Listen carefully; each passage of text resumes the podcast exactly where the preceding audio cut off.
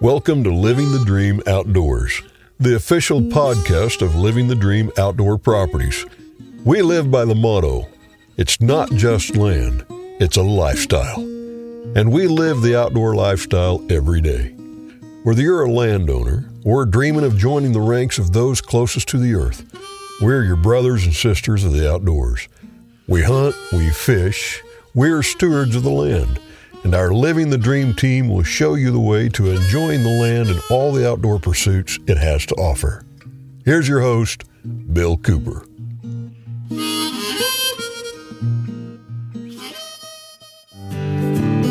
We're back. Living the Dream Outdoors podcast is starting its second season.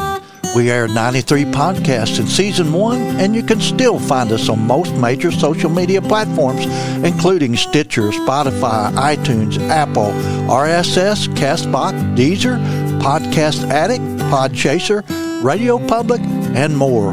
We're now in our second season and featuring a new format, including interviews with your favorite outdoor celebrities, great hunting and fishing destinations, living the dream land reports to keep you up to date on the greatest outdoor properties on the market today.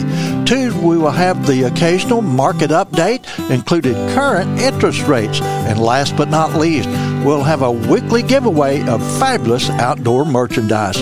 There's going to be lots of fun and excitement on the new Living the Dream Outdoors podcast.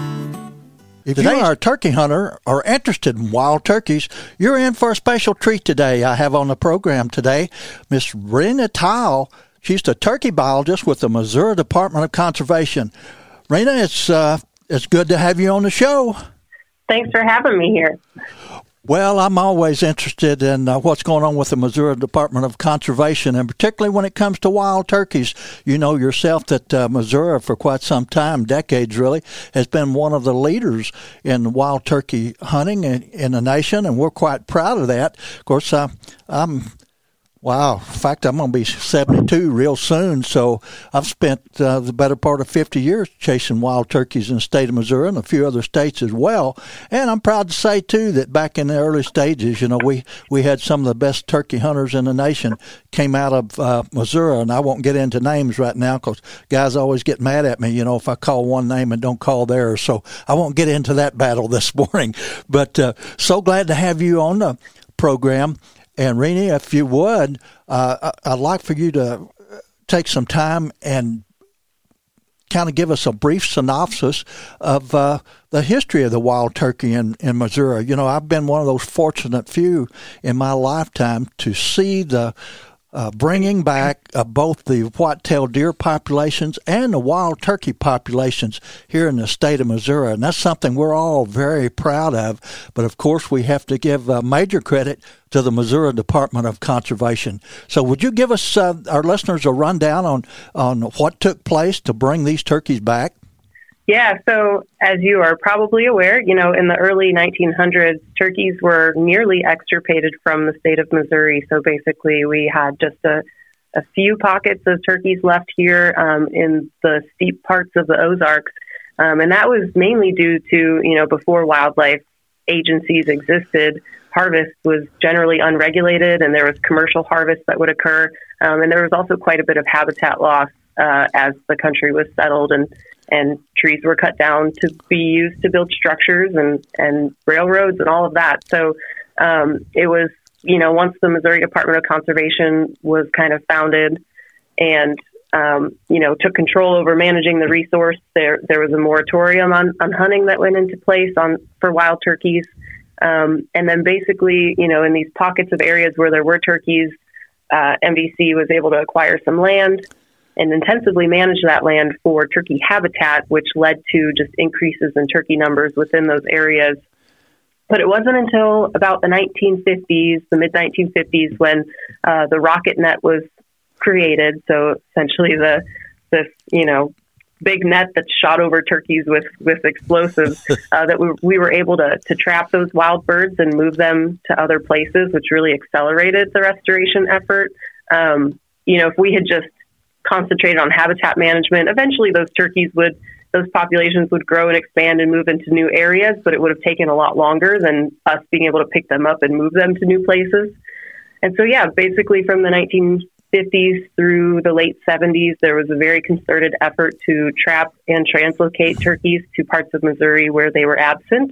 And those, you know, translocated populations were able to grow and expand in abundance from where they were dropped off to, you know, basically by the mid 1980s, there were uh, turkeys in, in every county in Missouri that were, you know, great enough in number that we felt we could have a spring turkey season in, in all of those areas. And so, um, and so, yeah, that's kind of how the, the restoration effort went. And those numbers of turkeys across the state just continued to grow and expand in abundance through the 80s and 90s and into the early 2000s. Well, it was certainly a great thing to watch, and of course, the National Wild Turkey Federation, I think, had a role to play in in the redistribution of turkeys as well. And they certainly, I think, they began in 1973, if I'm correct. I know I was very active in NWTF way back then, and was certainly excited, like so many Missourians and other people across the country, that uh, NWTF uh, came on the scene and worked so hard to help with the restoration of the wild turkey uh, populations across the country and also provided a lot of excellent programs, one of those being the Jakes program. And I was actually the state Jakes coordinator at one time for Missouri and, and uh, had a great time participating in all these programs and holding programs, usually a week long hunter apprentice school uh, for uh, students. And uh, we often incorporated wild turkey hunts into those programs. So NWTF, they worked pretty heavily with the MDC back in those days, particularly to the 70s, 80s, and 90s, and I assume they still are. Is that correct? Yeah, we work really closely with our counterparts at the NWTF for, for various different things. And, um, you know, I attend the board meetings for our group here in Missouri. But but you're right, NWTF played an inter, an very integral integral role in the restoration of turkeys on a national level because you know states kind of operate within their own vicinities, but um, you know NWTF was able to coordinate states working together so that turkeys could be translocated to new areas of the country.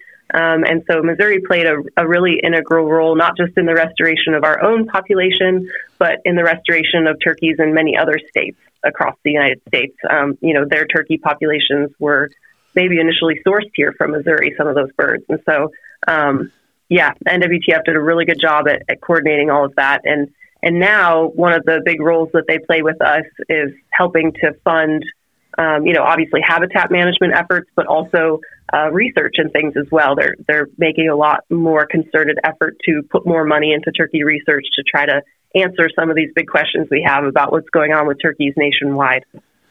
Well, NWTF, yeah, kudos to them, and they're still doing uh, great things out there. And some of the wonderful programs that I participated in over the years, and I, have been out for some time because I'm getting so old, you know, and it's difficult to keep up with some of those young folks. But uh, you mentioned that you sat in on, on the board meetings there. Are you you actually a board member of the uh, what is it, the George C. Clark State Chapter, Missouri, uh, the National Wild Turkey Federation? Are you a member of that board as such? I am not an official board member. I serve or I attend the meetings basically as the technical representative, being the turkey biologist for MDC. So at those meetings, I provide the board members with a technical report about, um, you know, what's going on with turkeys in Missouri. What have we seen during our hunting seasons? Um, what are we doing with research? Um, so I basically just provide them with status updates and and things like that, just so they can know, uh, you know, what's going on with the turkeys in their state so that they can make informed decisions as the board. Absolutely. And I served on that board for oh gosh, a number of years, and I, I can't remember who the biologist was back then. That's been three decades ago, but uh, always good, fresh information, and that's important, the important aspect of having the state turkey biologist. Uh, meet with that board. They have, I guess, still a monthly meeting, but there was always up to date information, and it was always so interesting to me because uh, the state board was not bashful. You know, about asking, uh, or the conservation department too was not bashful about asking for funds to provide uh, monies for uh, specific projects, whether it was habitat uh, projects or even equipment purchases. And I always enjoyed mm-hmm. that so much, uh, going through that long list. And but it was a difficult process because you only had so much money. Although state board uh, had mm-hmm. quite a bit of money that came back to them every year from the NWTF, but it was so much fun going through those lists and helping kind of prioritize uh, what monies would go where. And boy, you know, it's hard to know how much credit to give to this agency and that agency, but the beautiful thing about it, and I'm sure you will agree, is the fact that these uh, agencies do cooperate with each other for the betterment of wild turkeys. Yeah, it's been a really important relationship over the last several decades and is going to continue to be important um, as we've entered some more kind of tough times with our turkeys. But, you know, we not only collaborate here in Missouri, but we actually have a, a group of basically every turkey biologist for every state agency in the country is part of a technical committee that's headed by NWTF, and they were really integral in getting that started. Um, and so, you know, they we meet with with people from the national level too um, periodically throughout the year so that we can all talk about issues on a greater scale and how we can work together nationwide to solve those. So, um, yeah, NW- NWTF has been a great partner, you know, for decades and, and is going to continue to be moving forward. Well, I'll ask you a c- couple questions. Might be difficult to, to answer. Uh, NWTF, I can remember back in the day when there were over, well over 100 chapters in the state, local chapters. Uh, do you have any idea how many chapters they have now? Oh gosh, that is definitely not my area of expertise, but I know that our chapters here in Missouri, uh, when I talk to some of my other biologists and just people at national at the national level, they just talk about how Missouri does such a good job with their chapters. It seems folks here, you know, are really still involved and um, put a lot of time and effort into fundraising. And we've got a couple of really good, uh, you know, regional guys from NWTF who coordinate all of that working here in the state. And so um, Missouri still has a very good reputation with the NWTF as far as just our chapter involvement and the folks here being just so interested in, in turkeys and, and helping that organization. Absolutely. And remembering back in the day, I think it was a Poplar Bluff chapter. I can't remember. There, every chapter's got a different name, you know, the Poplar Bluff limb hangers or, yeah. or whatever. But Poplar Bluff was such a, a busy area for the National Wild Turkey Federation. And I think several years in a row, they raised over like a $100,000 at their annual banquets. But they also did that with NRA banquets in, in uh, Poplar Bluff. So that was an extremely active group of people in that part of the world. And you can rest assured they made a great difference in their area as far as uh, uh, wild turkeys were concerned. But the thing is, Renee, and you know as well as I do, that uh, if you're helping wild turkeys and you're uh, improving habitat for them, you're also improving habitat for a lot of other creatures. Yes. Yep. A lot of the habitats that benefit turkeys will benefit a whole host of, of other wildlife. Um, and so that can be, uh, you know, a good thing to leverage because that means we can get folks who maybe don't care as much about turkeys as we do um, to also be interested in putting turkey habitat on the on the landscape. You know, maybe they're more interested in pollinators, but those pollinator plots can have benefits for turkeys and and quail and other wildlife. Um, so it kind of goes both ways, where we can can leverage other folks who have other interests and also helping the turkey by putting habitat on the landscape. And people who are interested in turkeys can feel good that they're helping other species as well through their efforts. Absolutely. And I don't remember their website. I think it's monwtf.org. But we talked about helping, and that's one of the great things that Missourians have been known for doing throughout the decades is pitching in to help uh, with conservation efforts. And we know that hey, we appreciate our Missouri Department of Conservation because it's a non-political agency, which a lot of people don't understand. But uh, they are kind of their own entity in the state of Missouri and pretty exempt from politics, and that's something that we're very proud of in the state of Missouri. But it allows Missourians to help even more. And uh, we're going to talk about probably here in the second segment coming up pretty soon about what people can do to help uh, with habitat improvement projects for the wild turkey in the state of Missouri. We're going to take a quick break and we'll be right back. But first, we're going to talk to Brandon Licklider over at Maries County Bank. Hi, everyone. Brandon Licklider here with the Maries County Bank. Um, today, I wanted to talk to you real quickly about the pre qualification process. Um, as we've talked about, there's a lot of really nice properties out there, and this process can help you be ready to buy when the time is right.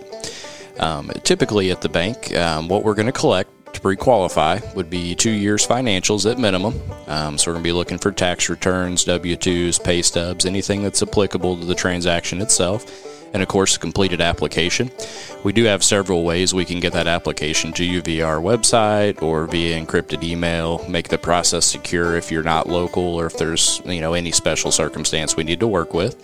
Um, from there, we're going to go through a review process where we're going to go through questions with you and we're going to really look at um, your situation as it pertains to the transaction, um, gather all of that information, and really make the best decision for you moving forward. And again, this this process is really designed to help you be prepared to buy when the time's right. So, as we've talked about, these properties are really booking up fast. So when you see them out there, you know what your buying power is, you know what you're capable of doing.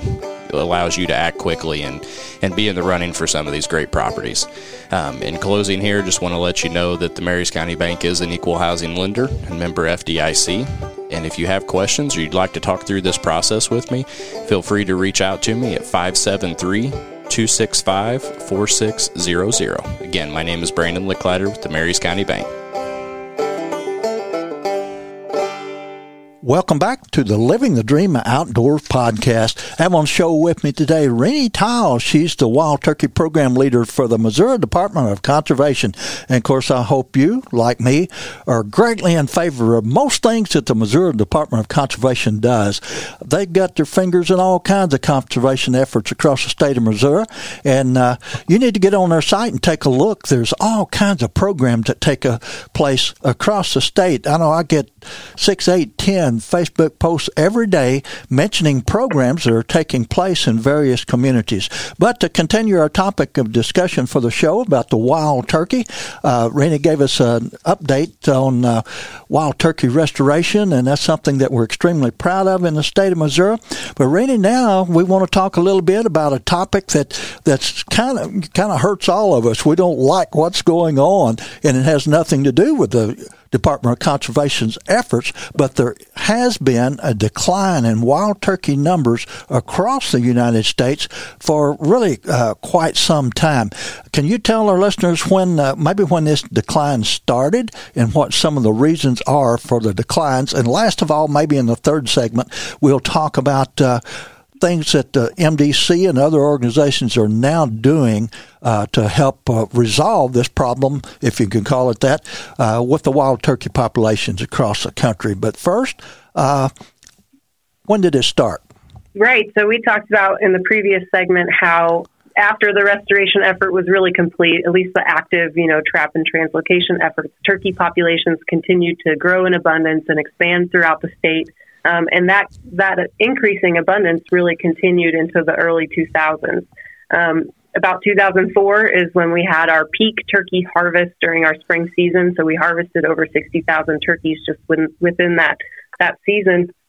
And it was really after that that we started seeing the decline in numbers. So, you know, the latter half of the 2000s, we saw declining trends in our turkey harvest, uh, declining trends in turkey production, um, or we had a few years of poor production that we think led to lower turkey abundance, which contributed to some of that.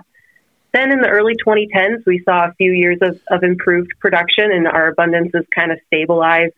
Um, but recently, as folks are probably well aware of by now, um, since 2016, we've had, you know, year after year, it seems, of, of relatively poor production. We're talking about like a one uh, poult per hen ratio or lower um, for about five years now on a statewide scale. And so that has had a pretty big impact on what we've seen recently with turkey numbers and just having lower abundance throughout the state. But kind of the interesting part of this picture, or one of the interesting parts, is that that peak that we saw in the early 2000s.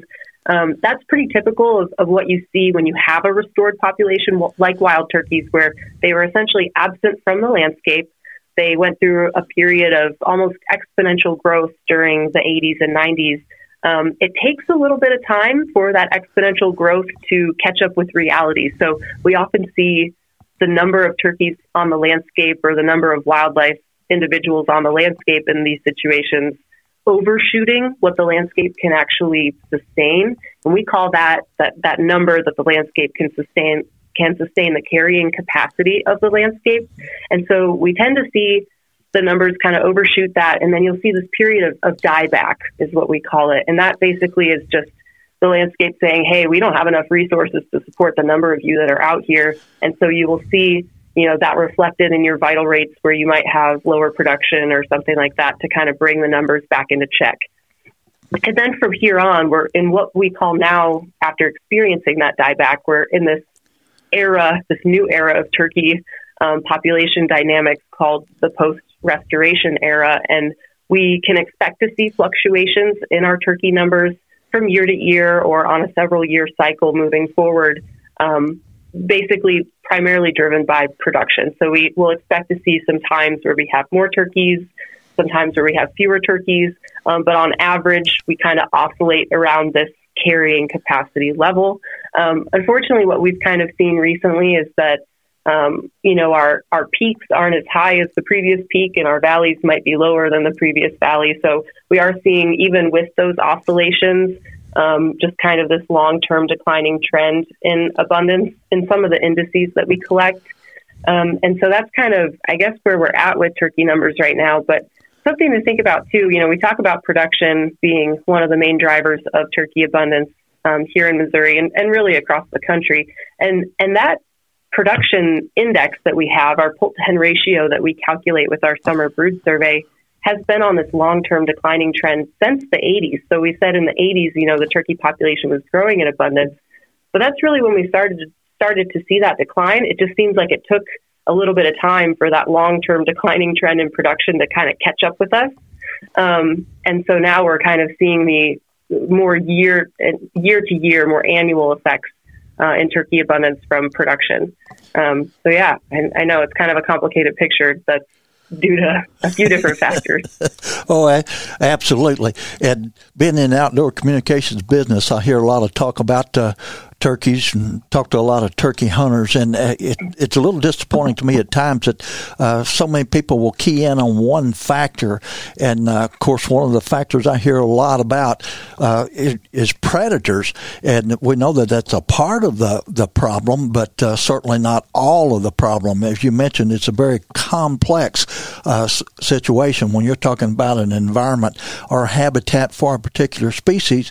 There's many many things that affect the rise and and fall of their uh, populations. But can you address predators uh, f- for just a few minutes here?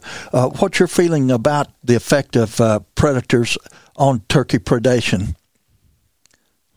Yeah, so you know, we like I said, we've we've had this long-term declining trend in our turkey productivity now for several decades, and um, there's multiple factors that go into that. So, you know, we've seen changes in habitat you know, landscape level changes in habitat across those decades. You know, we've seen changes in our predator populations as well. Um, quite a few of our nest predator populations are, are greater now than they were de- several decades ago. Uh, we've seen changing weather too. You know, we have. It seems like this this spring and summer, the story has been it's either way too wet or way too dry. um, you know, there's not a whole lot of middle ground there, and we're seeing you know these increasing instances of, of really intense rainfall in a short period of time. So, what kind of influence could that be having on turkey production? And also, you know, poults they rely on insects for food, especially when they're really young. And so, and we've seen declining populations of insects on a long term scale as well. And so, you know, how could that be influencing their growth and their survival. Um, and so predators are one part of that piece of the equation, and and there's no doubt, you know, that that those increasing numbers could be having some sort of effect on turkeys.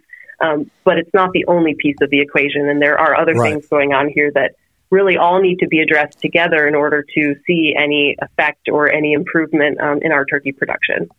Well, historically, you know, uh, we have persecuted animals had bounties and all sorts of things. And the coyote is a perfect example. Uh, there's probably been more uh, money spent on coyote bounties than any other creature in the in the country, and yet coyote populations have expanded. You know, uh, we hear about them being in mm-hmm. urban areas all the time. They're in uh, many more states than they were 50 years ago. So just uh, getting after predators doesn't always cure the problems. And of course, uh, coyotes are one of the big animals that uh, people point fingers at when it when it comes to turkey predation and that sort of thing. But there's a number. There's it seems like everything likes to eat turkeys, and including human beings. You know, and and uh, they're in trouble yeah. from the, they're in trouble from the time right. they're in the egg forward. So it it, it is a very complex uh, situation. But I, I, think you gave us a pretty good uh, uh idea of, of what's you know the multitude of problems are. But you mentioned one term here that I'd like you to expand on just a little bit so people get a clear understanding of of what you're talking about. You mentioned landscape level changes. Now, I've had discussions over the years, particularly with quail hunters. You know, we really lost our quail population in, in Missouri. We know that was due to a landscape level change, and a lot of it in the Ozarks was the introduction of fescue during the 1950s. But when you're talking about landscape level mm-hmm. changes that affect uh, wild turkey populations, exactly what are you referring to? Right. So um, landscape level, when we talk about that, we're basically, it's a broad way of saying, you know, what is the quantity of certain habitat types uh, in Missouri, if we want to talk about Missouri level, um, but also how are those pieces of habitat arranged in space. Um, it's it's easy, I think, for folks to, or maybe difficult to try to uh, think about habitat connectivity and, and on a landscape level because normally we're just concerned with our own property. It's really easy to think, right. you know, on my property, I've been doing these different practices for however many years and nothing has changed.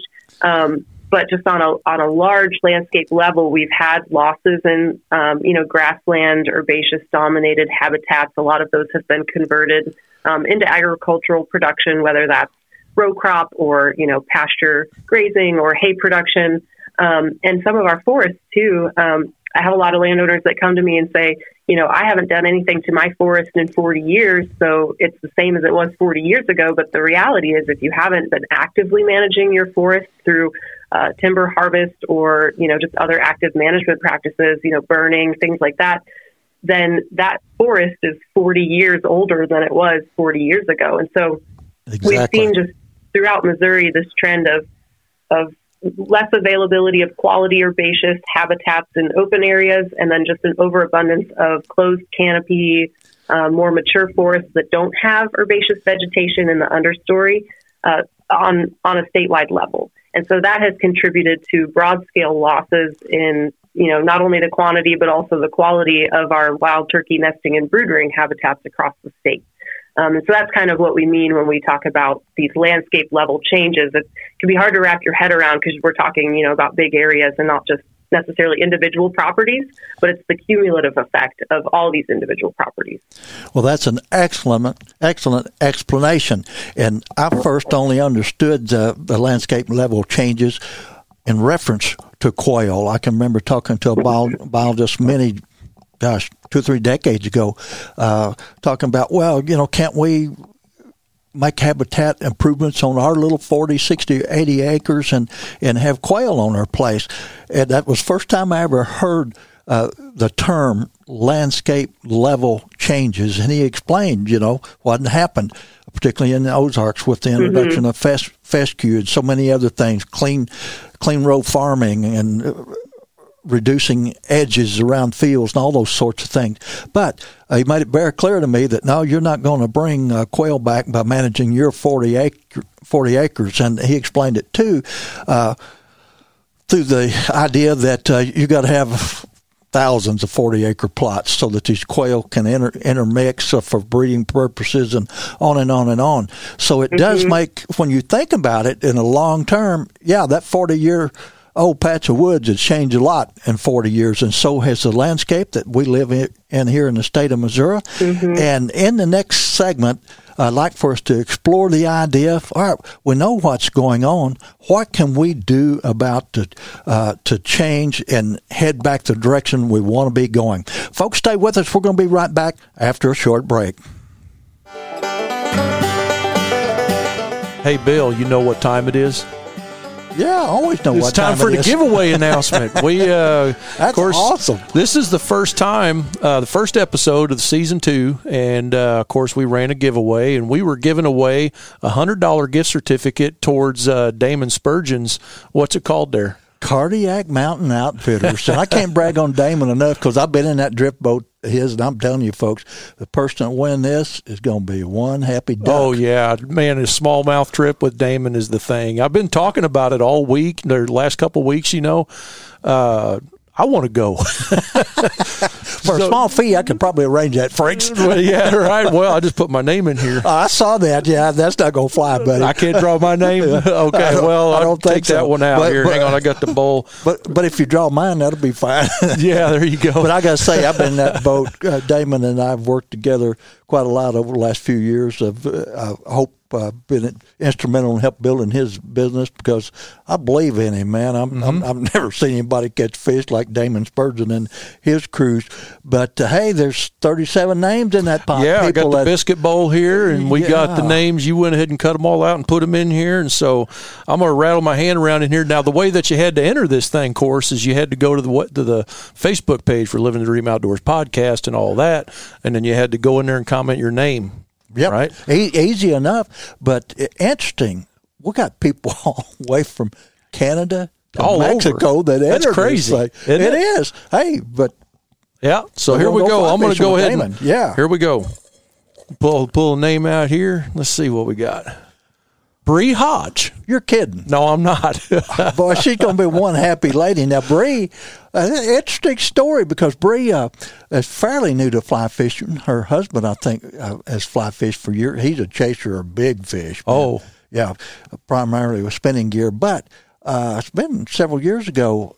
Bree and her husband James went down the Current River with Damon and myself, and was actually her first trip oh wow.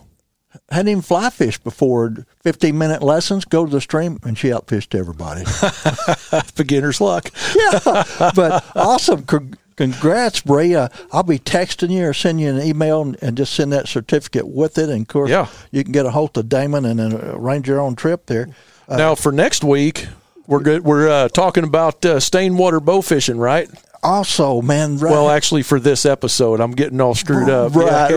right. Yeah, uh, yeah. We'll start uh, probably tomorrow. They can start registering for that. Yep, yep. And, and again, go go to our website, Living the Dream Outdoors podcast, and just like the page, and then under comments, enter enter your name, and you, you're entered. You're, Yep, that's all in. it takes.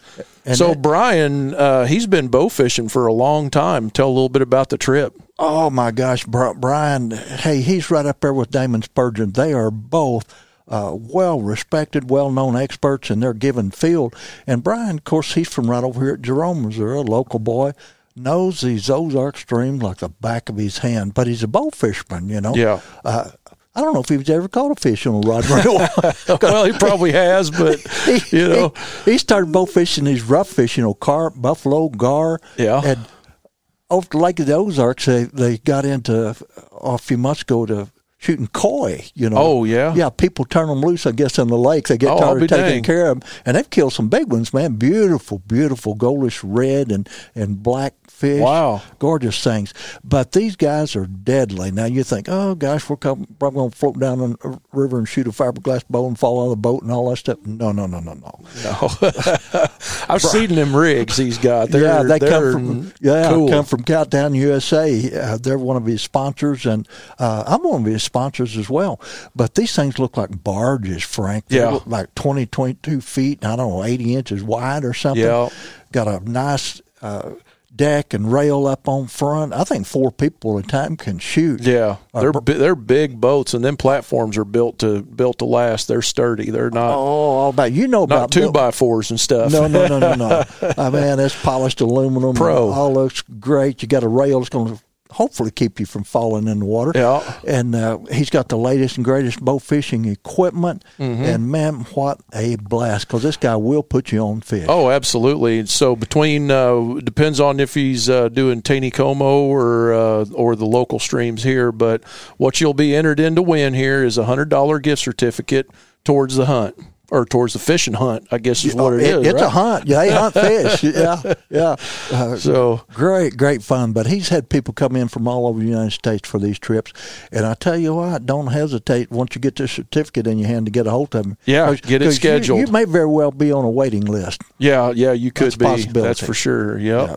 But ton of fun. But any, anyway, be sure and uh, get your name in the pot. 37 for the first drawing. How many think you will will have next? Oh man, next I, there ain't no telling. There could be over hundred on this next one for all we know. So all you got to do to enter is listen to this thing coming up next here, and it'll. I'll tell you one more time how to enter. Hey guys, this is Frank Cox with Living the Dream Outdoor Properties. Hey, each episode we do a free giveaway. We draw from the grab bag here full of all of these gift certificates. Each gift certificate is valued at approximately $100, give or take. And you can get stuff such as discounts on fishing trips. You can even get coupons towards your purchases at different sporting goods stores or online websites and things like that. The way to enter is you go to our Facebook page, Living the Dream Outdoors podcast. And once you get on there, like the page first and then scroll down to this episode's giveaway, and we'll draw your name from the hat and announce it on the next episode. So be sure to do that. and We look forward to seeing what you're going to get. Welcome back to Living the Dream Outdoors podcast. I'm Bill Cooper, and on the program with me is Reina Tyl. She's our state turkey program leader, probably best known as a turkey biologist. But Reina, how long, how long have you been at the job? I've been here for just over two years now. Uh, okay, well, you, uh, you're very young then, I suppose. I want to ask you your age, but Yeah. I- yep. you had you had some big uh, shoes to fill though when you you stepped into that position, didn't you? Yeah, definitely. So, uh, Jason Isabelle, our previous turkey biologist, he'd been in the position, I think, for about seven or eight years when he was promoted or, or got a different job within the department. Um, and he had done a lot of really good work during his time here and was just very knowledgeable about, you know, turkey population dynamics and harvest management. And so, uh, he was really, it was really nice to have him around when I transitioned into this position because I was pretty fresh out of grad school. Um, and we think a lot about research and, and my project in grad school was very applied and was going to affect management of turkeys, um, in South Dakota. But, uh, just the ins and outs of harvest management and, and how you can manipulate regulations to, potentially change things and um, all of that was quite new to me and so uh, it was nice to have him here and, and we'd sit down and just talk for hours about all these things just so i could kind of get a crash course on turkey management basically oh, I, absolutely. But uh, hey, we've had great turkey biologists from the very beginning, and again. They are the ones that brought the turkeys back to Missouri, so we have to always applaud them. We applaud you too. Glad you're here and appreciate what you're doing.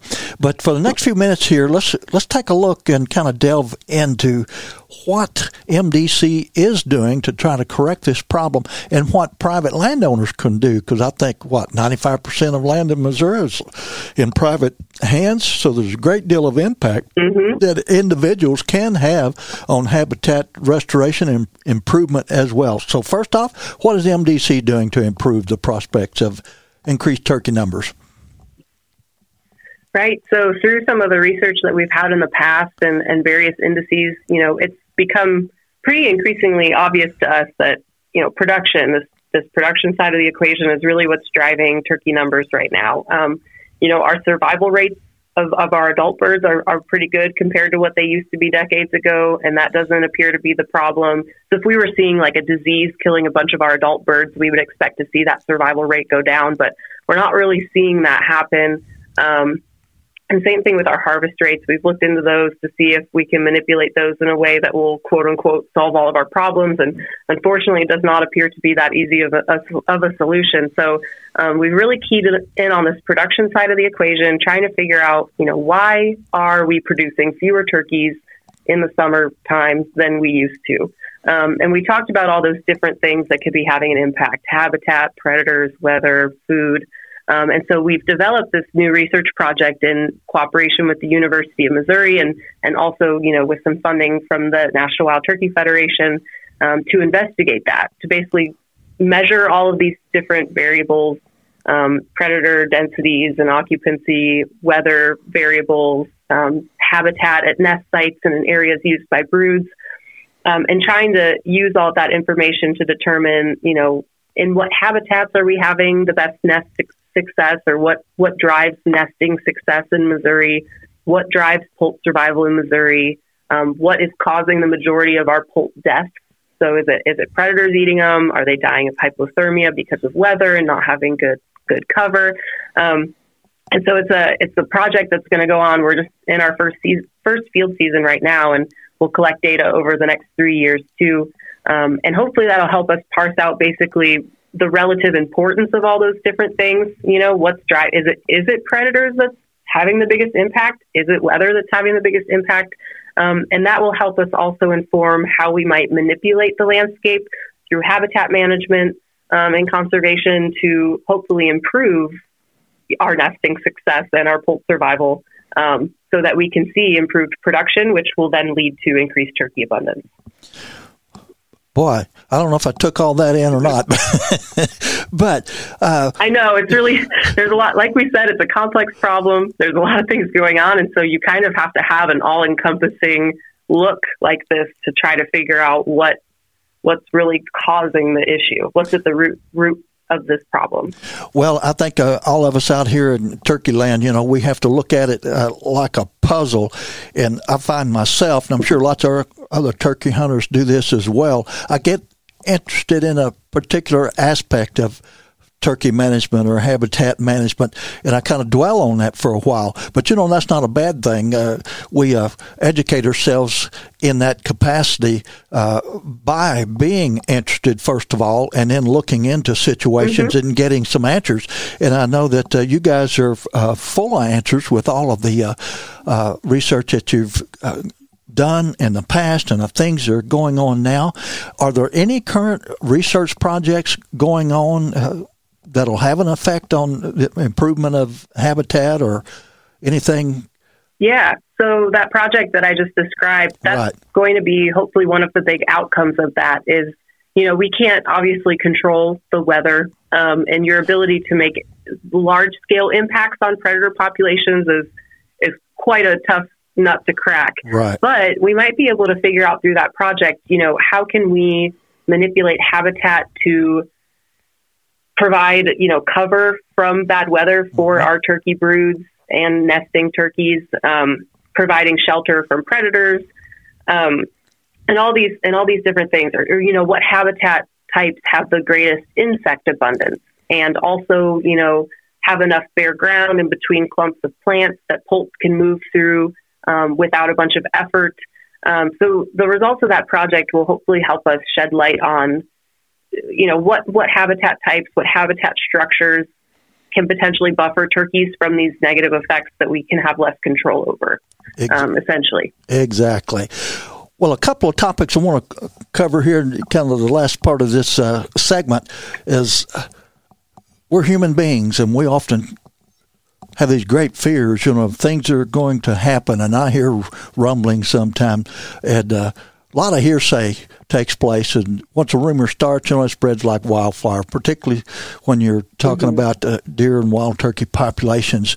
But I'm always hearing people say, oh, they're going to reduce the turkey limit, they're going to close the season next fall, and all that sort of thing. I don't think any of that is true, but uh, can you address that for us? Right. So we've looked at some of those different things, you know, lowering a bag limit, closing the fall season, what sort of impact would that have on turkey numbers? You know, would that lead to stabilization of our turkey population? So essentially stopping that decline. And, and what we found is even with some really drastic changes, like completely closing our fall season, it would not have a big effect on on overall turkey abundance down the line, and and that's basically because our, our fall season we harvest proportionally such a small number of turkeys on a right. large scale that with those turkeys still on the landscape and the production, the levels of production we're having right now, which is not very good, does not lead lead to a big increase in turkey numbers with those, you know, 2,000 hens and, and 2,000 males still out on the landscape.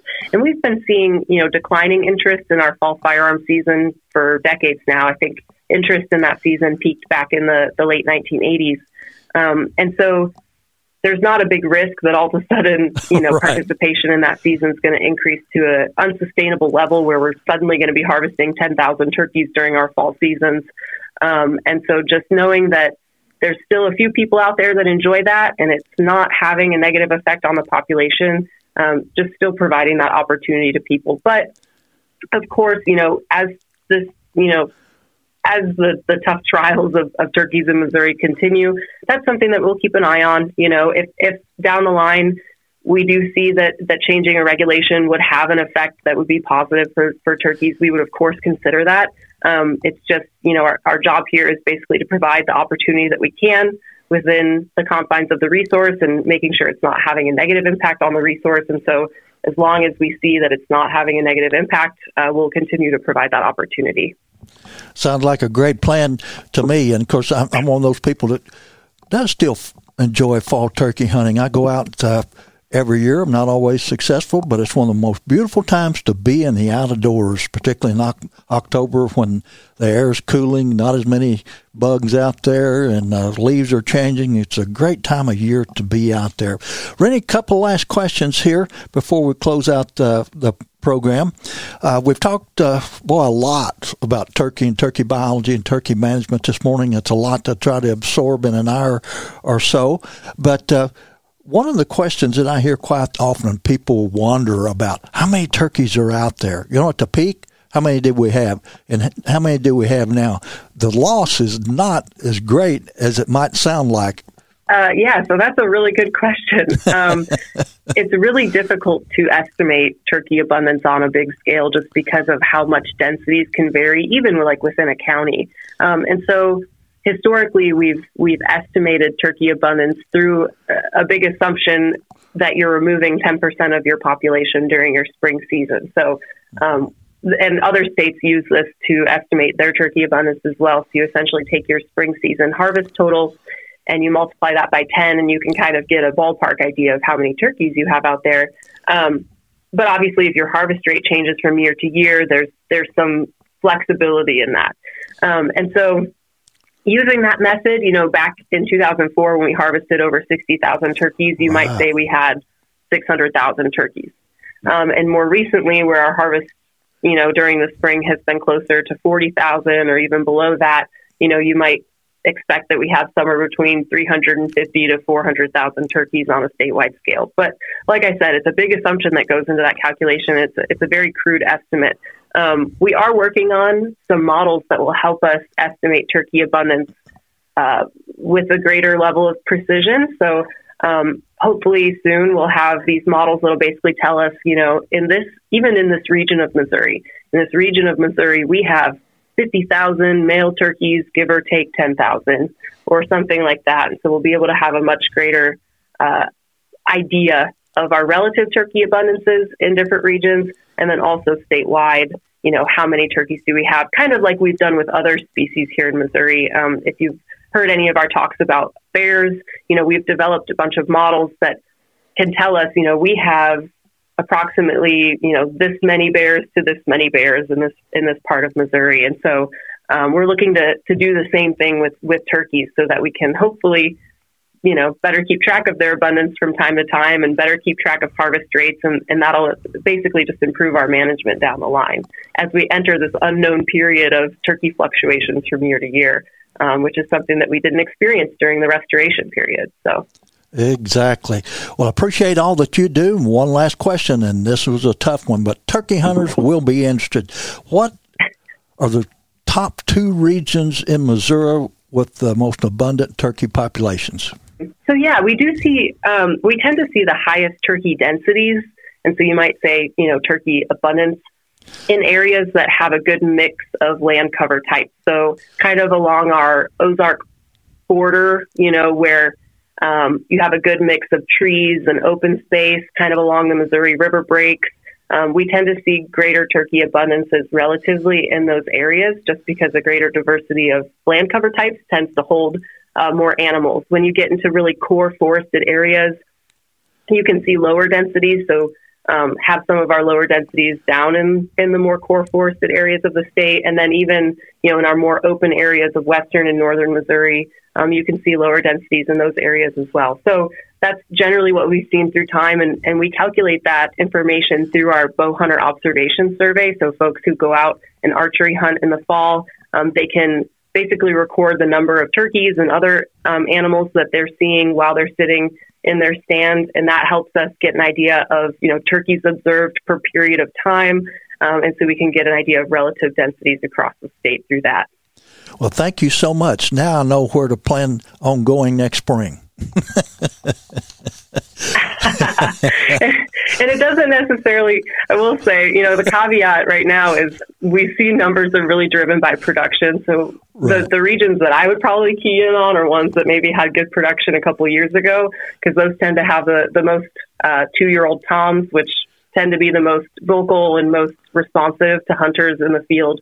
Um, and so it can, you know, it's not necessarily a given that you're going to see more turkeys in one area, especially, you know, as we see production vary across the state. But, but yeah, and, and that's a pretty broad area, you know, I'm not giving people specific, you know, conservation areas to check exactly. out or this guy's, right. this guy's property. But, but yeah, if you go looking for them, you'll find them. oh, absolutely. Well, Reina, in the closing here, uh, give us uh, information about contacts, uh, websites, whatever, where people can go to get more information about uh, not only wild turkeys, but what MDC is doing to help the population.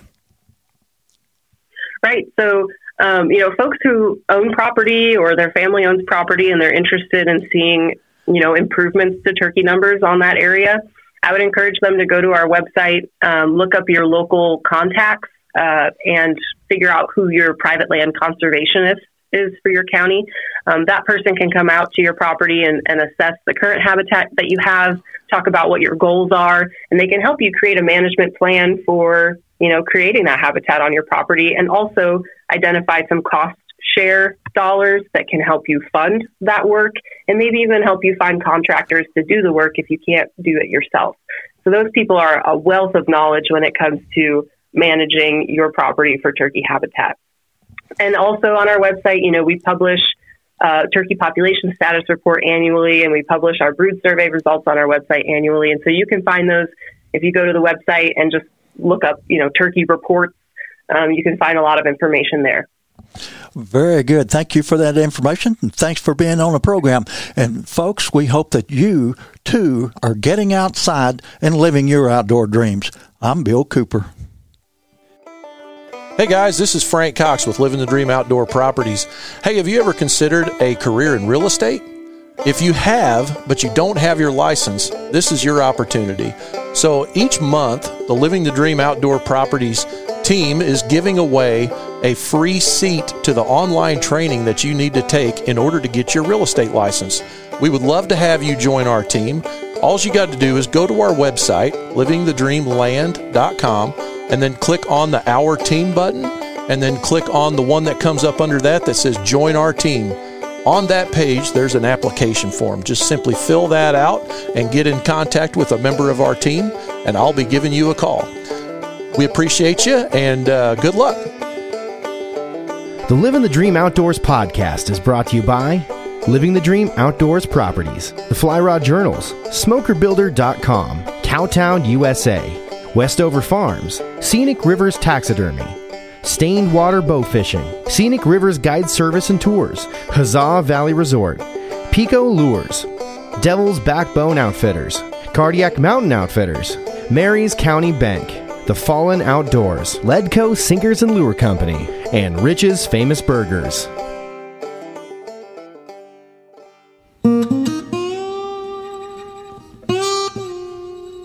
Land ownership is the American dream. Land is the basis of all life. Our wise use of this most precious of resources ensures the survival and growth of free institutions and our American way of life. At Living the Dream Outdoor Properties, we value the traditions and freedoms that land provides us. Every day we seek the solace of a mountain sunrise over traffic jams and smog the calming silence of a bubbling stream over the sirens of the city, and the quiet of the countryside over the hustle and bustle of the world. We hunt, we fish, we farm, we live off the land. It's our mission to help our clients live out their dreams on the land as we do. At Living the Dream Outdoor Properties, we believe that it's not just land, it's a lifestyle. Join us five days a week on Living the Dream Outdoor Podcast as the Living the Dream Outdoor Dream Team explores the most desired outdoor properties in the Midwest and whisks you away to incredible hunting, fishing, and outdoor recreation opportunities. Host Bill Cooper, an inductee of the National Freshwater Fishing Hall of Fame, will be joined by members of the Living the Dream Outdoors team each week as they tell tall tales, unveil tips and tactics, and rub elbows with some of the biggest names in the outdoor world. You'll also find the Living the Dream Outdoors podcast on your favorite social media platforms, including Facebook, YouTube, Instagram, and TikTok.